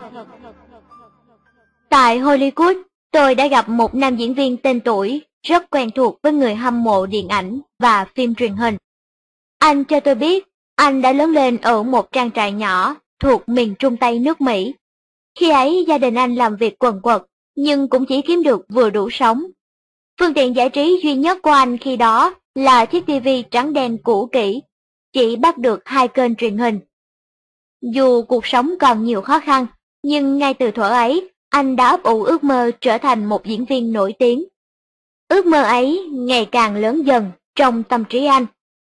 Anh nói, lúc nào cũng vậy, khi đang làm việc trên đồng hay đi lùa đàn bò về chuồng, tôi đều hình dung thấy tên mình được viết thật lớn trước cửa vào một rạp hát nổi tiếng. Tôi hình dung rõ ràng từng chi tiết, từ đám đông người hâm mộ hò reo tên tôi, đến các nhà báo ầm ĩ tranh nhau được trò chuyện với tôi. Tôi đã không ngừng tưởng tượng đến điều tuyệt vời đó suốt nhiều năm trời. Sau cùng, một ngày kia, tôi quyết định rời bỏ quê nhà. Tôi đến Los Angeles, bắt đầu từ việc nhận các vai diễn nhỏ trong vài bộ phim và chương trình truyền hình. Chẳng bao lâu sau, tôi nhận được vai chính đầu tiên của mình. Vào buổi công chiếu đầu tiên, tôi lái xe đến nhà hát và thật sự bị choáng ngợp. Trên kia là tên tôi, gắn trên những bảng đèn sáng rực. Kia là đám đông khán giả và các phóng viên báo chí. Tất cả những cảnh ấy y hệt như những gì tôi đã từng tưởng tượng khi còn nhỏ. Hơn ai hết, tôi hiểu rằng sức mạnh của trí tưởng tượng được duy trì liên tục có thể mang lại thành công như thế nào. Ước mơ trở thành dược sĩ. Vài năm trước đây, tôi được dịp quen biết với một dược sĩ trẻ tên Mary. Khi ấy, cô làm việc ở nhóm phát thuốc theo toa ở một nhà thuốc lớn. Một ngày nọ, trong lúc cô ấy lấy thuốc cho tôi, chúng tôi đã trò chuyện với nhau. Và nhân đó, tôi hỏi cô có yêu thích công việc của mình không? Cô nói, Ồ, cũng thú vị lắm. Tôi sống rất ổn với lương và hoa hồng mình kiếm được. Ngoài ra, công ty tôi còn có một chương trình chia sẻ lợi nhuận rất tốt. Nếu may mắn, có thể tôi sẽ được về hưu sớm để hưởng thụ cuộc sống. Tôi im lặng trong chốc lát rồi hỏi tiếp. Đây có phải là những gì cô từng nghĩ đến khi còn nhỏ không? Phải chăng hồi nhỏ cô hay nghĩ đến chuyện mình sẽ trở thành một dược sĩ? Nét mặt cô chợt trở nên tư lự. Ồ không, tôi nghĩ là không. Hồi nhỏ tôi đã luôn mơ đến một hiệu thuốc của riêng mình. Tôi hình dung cảnh mỗi khi tôi xuống phố, mọi người đều chào hỏi và gọi tên tôi. Còn tôi thì biết tên của tất cả mọi người, vì tôi là dược sĩ của họ mà. Có lẽ ông cho rằng mơ mộng như vậy là kỳ quặc, nhưng tôi thậm chí đã mơ đến việc các ông bố bà mẹ gọi cho tôi giữa đêm khuya, khi con cái họ bị bệnh. Khi ấy tôi sẽ khoác vội áo lên bộ đồ ngủ đang mặc và chạy đến cửa hiệu để lấy thuốc cho họ. Tất cả những hình dung ấy không giống lắm với công việc tôi đang làm, là cứ đứng sau quầy trong giờ hành chính và luôn tay lấy thuốc cho bệnh nhân, đúng không? Tôi trả lời, dĩ nhiên là không giống rồi, nhưng tại sao khi trưởng thành cô không tiếp tục theo đuổi ước mơ của mình? Chẳng phải như vậy cô sẽ hạnh phúc và làm việc hiệu quả hơn ư? Hãy nhìn xa hơn nữa, thoát ra khỏi cái chỗ nhỏ bé, chật hẹp này đi, và hãy bắt tay mở một cửa hiệu thuốc của chính mình. Cô lắc đầu. Làm sao tôi có thể làm được chứ? Mở một hiệu thuốc cần nhiều tiền lắm đấy, mà tôi thì không có đủ. Hiện giờ thu nhập của tôi chỉ đủ để xoay sở trong từng tháng thôi. Tôi quyết định chia sẻ với cô một sự thật kỳ diệu. Tôi nói rằng, bất cứ điều gì chúng ta cho là thật, thì chúng ta đều có thể hiện thực hóa chúng. Tôi còn nói đôi điều về sức mạnh của tiềm thức. Ngay sau đó, cô đã hiểu ra rằng, nếu cô thực sự ấp ủ một ý niệm thật rõ ràng và cụ thể trong tiềm thức, thì chính sức mạnh diệu kỳ của tiềm thức sẽ tìm cách hiện thực hóa ý niệm cô hằng nuôi dưỡng. Sau cuộc trò chuyện với tôi, cô bắt đầu hình dung lại hình ảnh cô đang ở trong hiệu thuốc của chính mình. Cô tưởng tượng mình đang sắp xếp chai lọ, viết đơn thuốc và thăm hỏi bệnh nhân. Cô cũng tưởng tượng đến cả một số dư lớn trong tài khoản ngân hàng. Cô cứ âm thầm làm việc trong cái hiệu thuốc tưởng tượng đó. Như một diễn viên tài ba, cô sống cùng vai diễn của mình.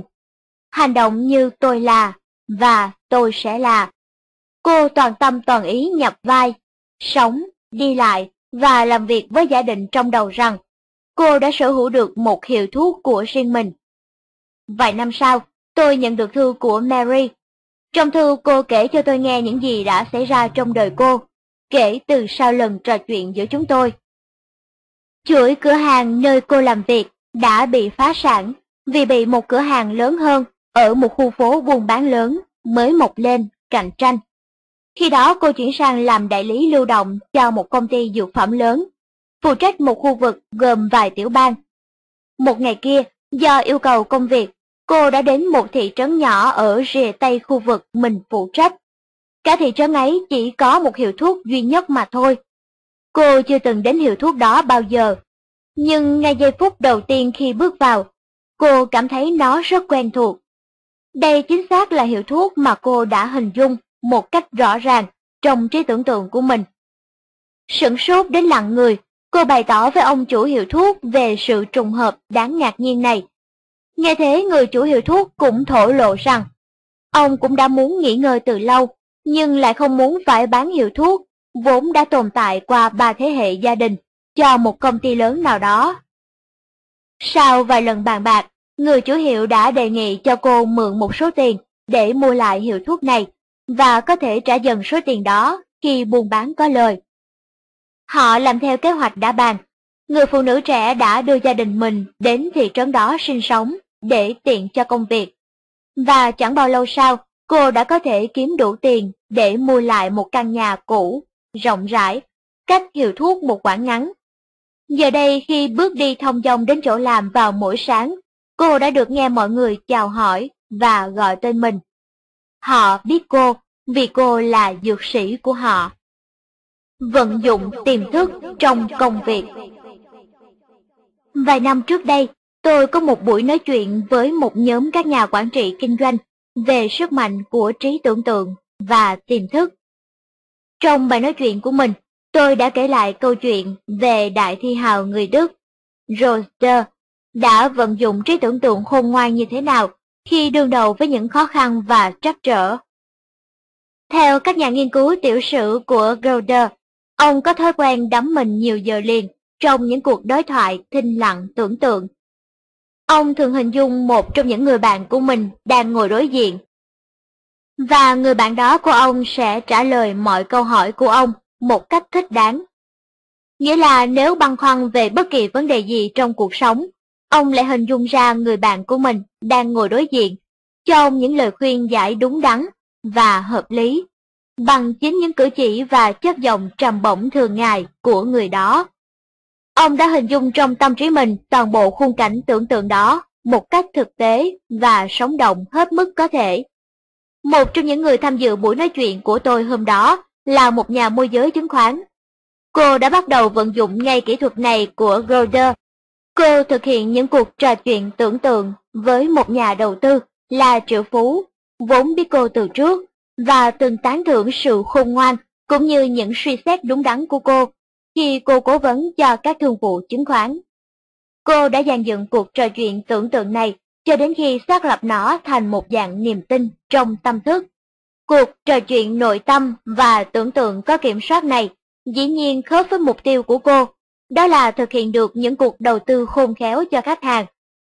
Mục đích chính yếu của cô trong cuộc đời là tư vấn hữu hiệu để khách hàng kiếm được tiền và phát đạt về tài chính. Cô vẫn đang vận dụng tiềm thức vào công việc của mình, và cô đã thành công xuất sắc trong lĩnh vực đó. Sau đây kho sách nói chấm com chấm vn mời các bạn cùng tìm hiểu về việc làm thế nào để thành công trong mua bán. Trong mua bán, hãy nhớ rằng ý thức của bạn là công tắc khởi động, còn tiềm thức chính là động cơ. Trước tiên bạn phải khởi động động cơ để giúp nó hoạt động, và ý thức sẽ đánh động sức mạnh của tiềm thức trong bạn. Bước đầu tiên trong việc truyền tải một nguyện vọng, ý niệm hoặc hình ảnh rõ ràng đến tiềm thức là thả lỏng, tập trung tinh thần và thinh lặng. Trạng thái thinh lặng, buông lỏng và thư thái tâm hồn này giúp trí óc tiếp nhận các ý tưởng mới mà không bị các vấn đề bên ngoài hay những ý niệm làm lạc quấy nhiễu. Bước thứ hai là bắt đầu hình dung hiện thực của kết cục mà bạn mong muốn. Chẳng hạn khi bạn ước ao mua một ngôi nhà, hãy nhủ thầm những điều sau trong tâm thái buông lỏng. Trí tuệ vô lượng của tiềm thức trong tôi thông hiểu tất cả. Nó đang phát lộ với tôi ngôi nhà lý tưởng có thể đáp ứng tất cả những yêu cầu của tôi, và rằng tôi có thể mua nó. Giờ đây tôi đang truyền đạt mong muốn này đến tiềm thức của mình. Tôi biết tiềm thức sẽ hưởng ứng bản chất của niềm mong mỏi trong tôi.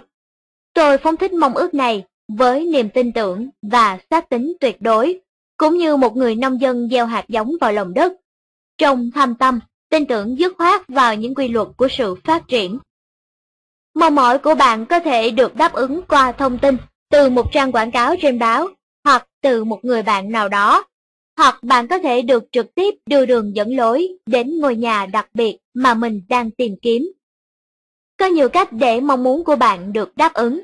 Chỉ cần bạn tin tưởng vào hoạt động của tiềm thức, thì mọi vấn đề của bạn đều có lời giải đáp. Bây giờ hãy giả sử bạn đang muốn bán một ngôi nhà, một mảnh đất, hoặc bất kỳ một cơ ngơi nào đó. Trong trường hợp này, bạn cũng áp dụng cách thức tương tự là kỳ vọng vào trí huệ vô lượng của tiềm thức, bởi nó sẽ đưa ra lời chỉ dẫn đúng đắn cho bạn.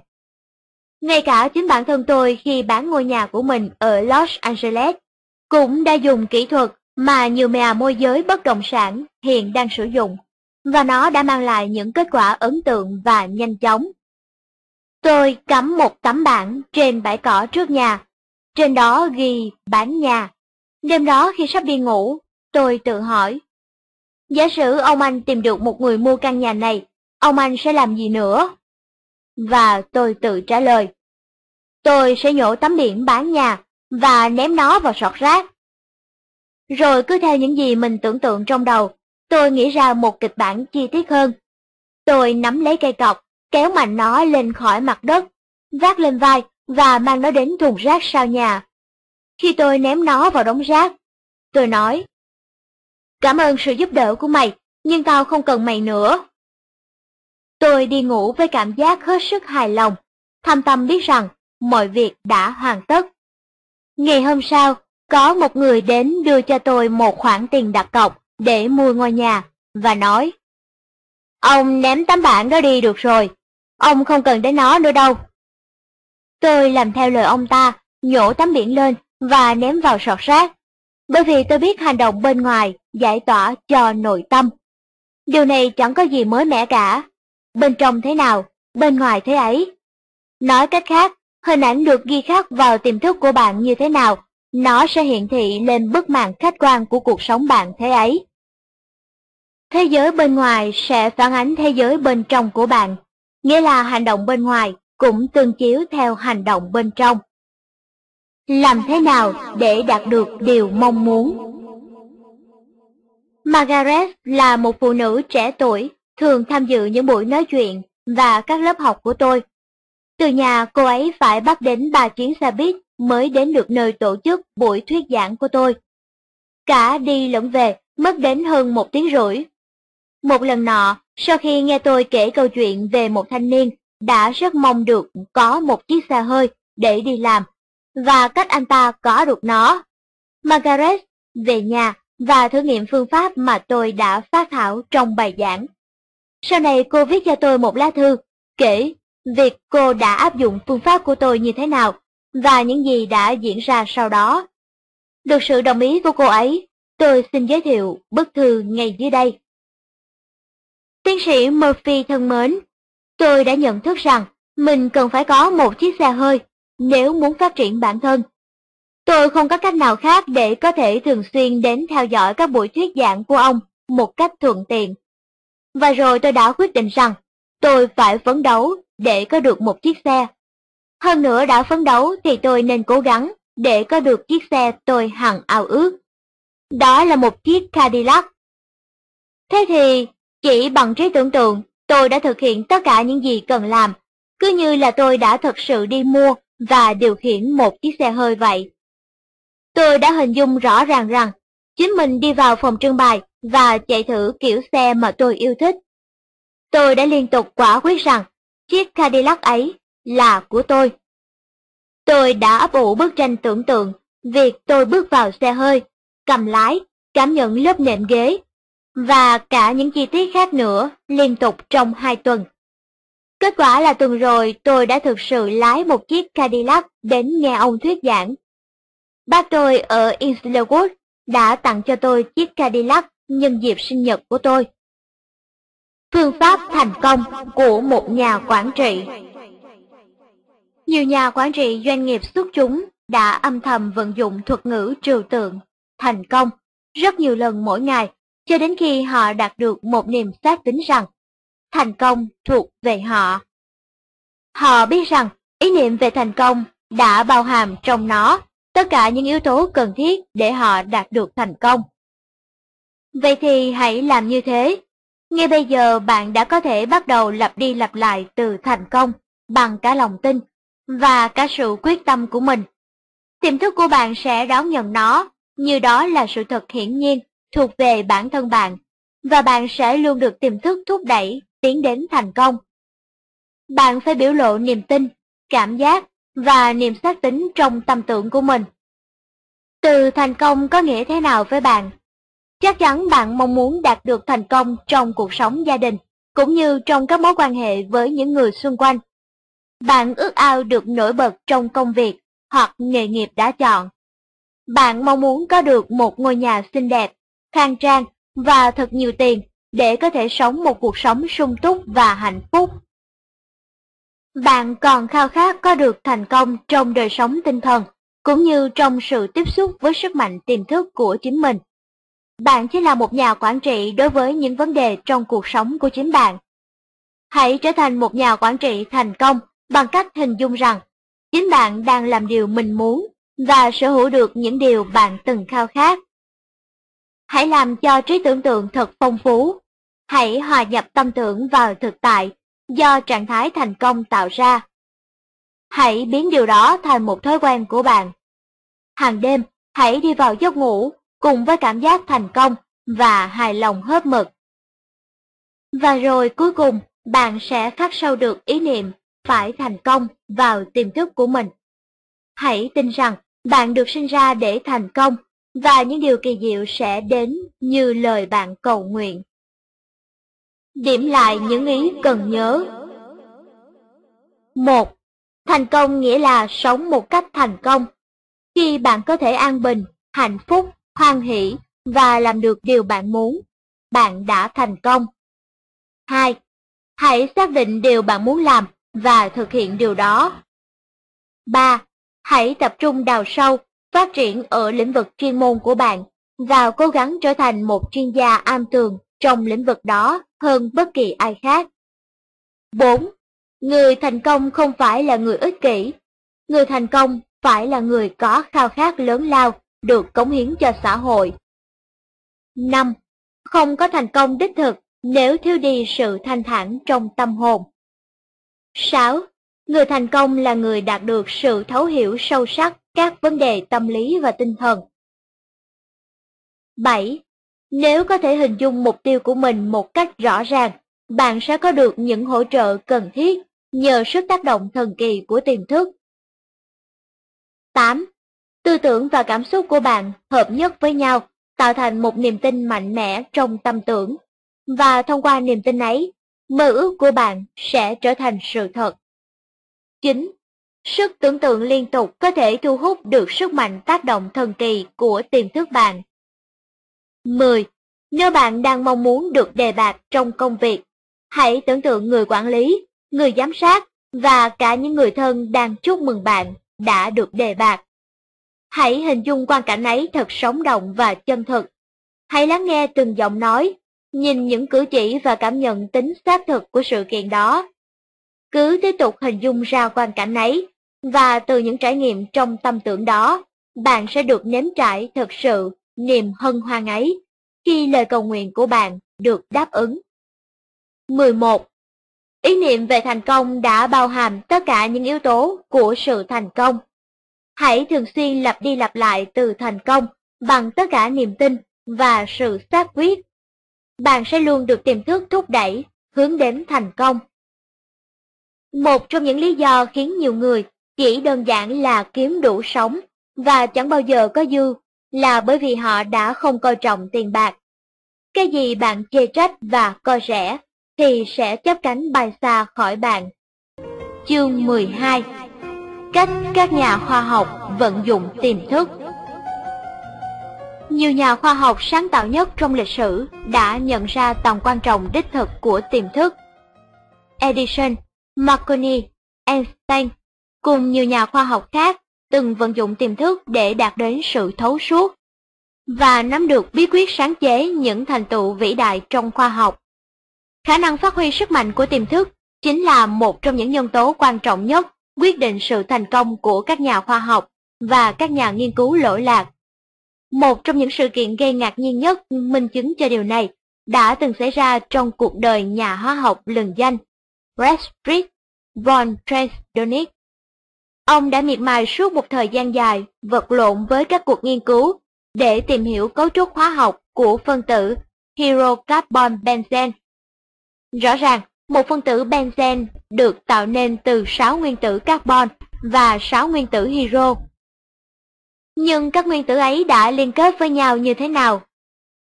Tresdonic đã rất đau đầu với vấn đề đó, nhưng mọi nỗ lực của ông dường như chẳng đi đến đâu. Bỏ ra bao nhiêu công sức mà không tìm ra kết quả cho nghiên cứu của mình. Cảm thấy chán nản và mệt mỏi, Tresdonic xếp cất toàn bộ vấn đề này vào tiềm thức. Không lâu sau đó, một hôm, khi ông đang đợi xe buýt đến London, thì bất chợt tiềm thức rọi vào ý thức ông một tia sáng chớp nhoáng. Trong tâm trí Tresdonic xuất hiện hình ảnh một con rắn đang tự cắn đuôi của nó, và cứ thế quay tròn như một vòng pháo hoa nhỏ. Thông điệp từ tiềm thức này đã khơi gợi trong ông ý tưởng chuyển nghiên cứu của mình sang một chiều hướng khác. Và cuối cùng, chẳng bao lâu sau, ông đã đạt được kết quả mà ông hằng mong mỏi. Ông đã xác định được cách các nguyên tử liên kết với nhau hết sức độc đáo, theo mạch vòng. Ngày nay chúng ta vẫn gọi là vòng Benzen. Những phát minh hoàn hảo của một nhà khoa học lỗi lạc. Nikola Tesla là một nhà khoa học tiên phong và xuất sắc trong lĩnh vực điện tử. Cuộn Tesla trưng bày trong các bảo tàng khoa học luôn được trẻ em yêu thích, chính là một trong những phát minh của ông. Đó là một quả cầu kim loại có tích điện. Khi ai đó chạm vào quả cầu, tĩnh điện sẽ làm cho tóc tai người đó dựng đứng lên. Tesla cũng đã tiến hành nghiên cứu về khái niệm bức xạ. Những ý tưởng của ông về vấn đề này cho đến nay vẫn được xem là một cuộc cách mạng trong khoa học. Tesla là người đã vận dụng sức mạnh của tiềm thức với niềm tin mãnh liệt. Mỗi khi nảy ra một ý tưởng phát minh mới hoặc một hướng nghiên cứu mới, ông lại hình dung nó thật kỹ càng trong trí tưởng tượng của mình, rồi sau đó gửi gắm những hình dung đó vào sâu trong tiềm thức. Ông biết tiềm thức sẽ tái dựng và cho ý thức biết về tất cả mọi điều cần thiết để có thể tạo ra sản phẩm thực tế. Bằng cách âm thầm suy ngẫm để có thể làm cho mọi thứ được hoàn hảo hết mức có thể, Ông không cần phải lãng phí thời gian vào việc hiệu chỉnh những khiếm khuyết phát sinh. Ông có thể trình bày trực tiếp với những kỹ thuật viên, cộng sự, một mô hình sản phẩm đã được hoàn thiện trong đầu mình. Trả lời trong một cuộc phỏng vấn, ông cho biết: Lần nào cũng vậy, các máy móc do tôi sáng chế đều vận hành đúng y như tôi đã hình dung về nó trong đầu. Trong suốt hai mươi năm, hoàn toàn không có bất cứ trường hợp nào ngoại lệ. Một nhà tự nhiên học danh tiếng đã giải quyết vấn đề như thế nào? Giáo sư Chloe Agassiz của Đại học Harvard là một trong những nhà tự nhiên học người Mỹ lỗi lạc nhất thế kỷ mười chín. Ông đã khám phá ra sức mạnh to lớn của tiềm thức trong giấc ngủ của mình. Sự kiện dưới đây được kể lại trong tiểu sử của Agassiz do người vợ hóa cố của ông viết lại.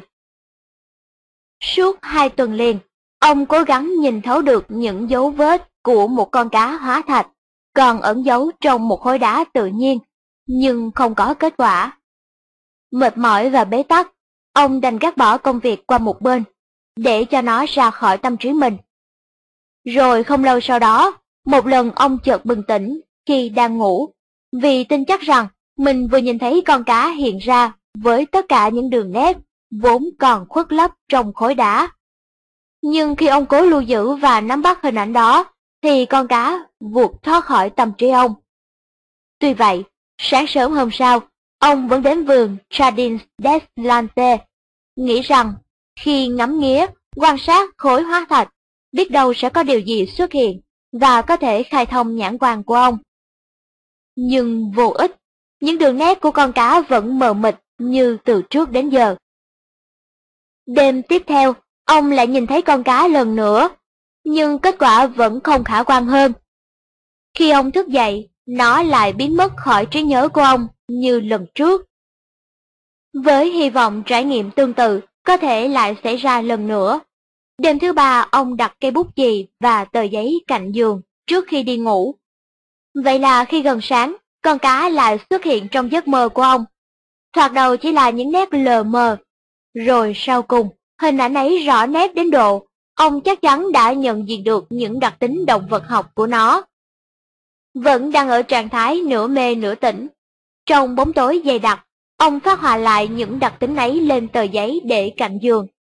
Sáng hôm sau, ông ngạc nhiên nhìn thấy bản phác thảo được vẽ ra trong đêm, thể hiện được đầy đủ những đường nét của con cá hóa thạch mà ông đã ngỡ như là không bao giờ có thể xác định được. Ông vội vã đến vườn Jardins des Plantes và dựa vào bản phác thảo ấy, đục bỏ bề mặt khối đá để lộ ra hóa thạch hoàn hảo của con cá vốn bị bao bọc trong đá. Khi lộ ra hoàn toàn, con cá ấy trông giống hệt như hình ảnh trong mơ mà ông đã phác thảo lại. Nhờ đó mà ông có thể dễ dàng phân loại nó. Sau đây kho sách nói chấm com chấm vn mời các bạn cùng tìm hiểu về vị bác sĩ nổi tiếng tìm ra cách chữa bệnh tiểu đường. Trong những năm một nghìn chín trăm hai mươi, bác sĩ Frederick Banting, bác sĩ và nhà nghiên cứu lỗi lạc người Canada, đã chú tâm nghiên cứu tác hại của bệnh tiểu đường đối với sức khỏe người bệnh. Lúc bấy giờ, y học vẫn chưa tìm ra được biện pháp hữu hiệu nào để kiềm hãm căn bệnh này. Tiến sĩ Banting đã bỏ ra rất nhiều thời gian làm thí nghiệm và nghiên cứu y thư quốc tế về đề tài này. Nhưng dường như mọi lối đi ông bước vào chỉ dẫn tới ngõ cụt. Một đêm nọ, kiệt sức sau một ngày dài nỗ lực, nhưng vẫn hoài công, ông đã thiếp đi. Trong khi đang ngủ say, tiềm thức bỗng mách bảo ông hãy trích lấy chất cặn trong tuyến tụy đã bị thoái hóa của một con chó. Mách bảo ấy cuối cùng đã giúp ông khám phá ra chất insulin, rồi từ đó giúp cứu chữa được cho hàng triệu bệnh nhân. Chúng ta có thể nhận thấy rằng tiến sĩ Banting đã chủ tâm theo đuổi vấn đề của ông trong một thời gian dài, khao khát tìm ra được một giải pháp, một hướng giải quyết, và tiềm thức của ông đã hưởng ứng theo khao khát ấy một cách rất tự nhiên. Dĩ nhiên điều này không có nghĩa là lúc nào bạn cũng sẽ đạt được kết quả mình cần, chỉ trong một sớm một chiều. Kết quả có thể sẽ không đến ngay lập tức, nhưng đừng vội nản lòng. Hãy kiên trì đưa vấn đề đó vào tiềm thức mỗi đêm trước khi đi ngủ, cứ như là bạn chưa từng làm vậy bao giờ. Hơn nữa, nếu như bạn vẫn cảm thấy có gì đó trì hoãn trong việc tìm ra một giải pháp, có thể là bởi vì chính bạn đang nghĩ rằng vấn đề bạn đưa vào tiềm thức này là một vấn đề hệ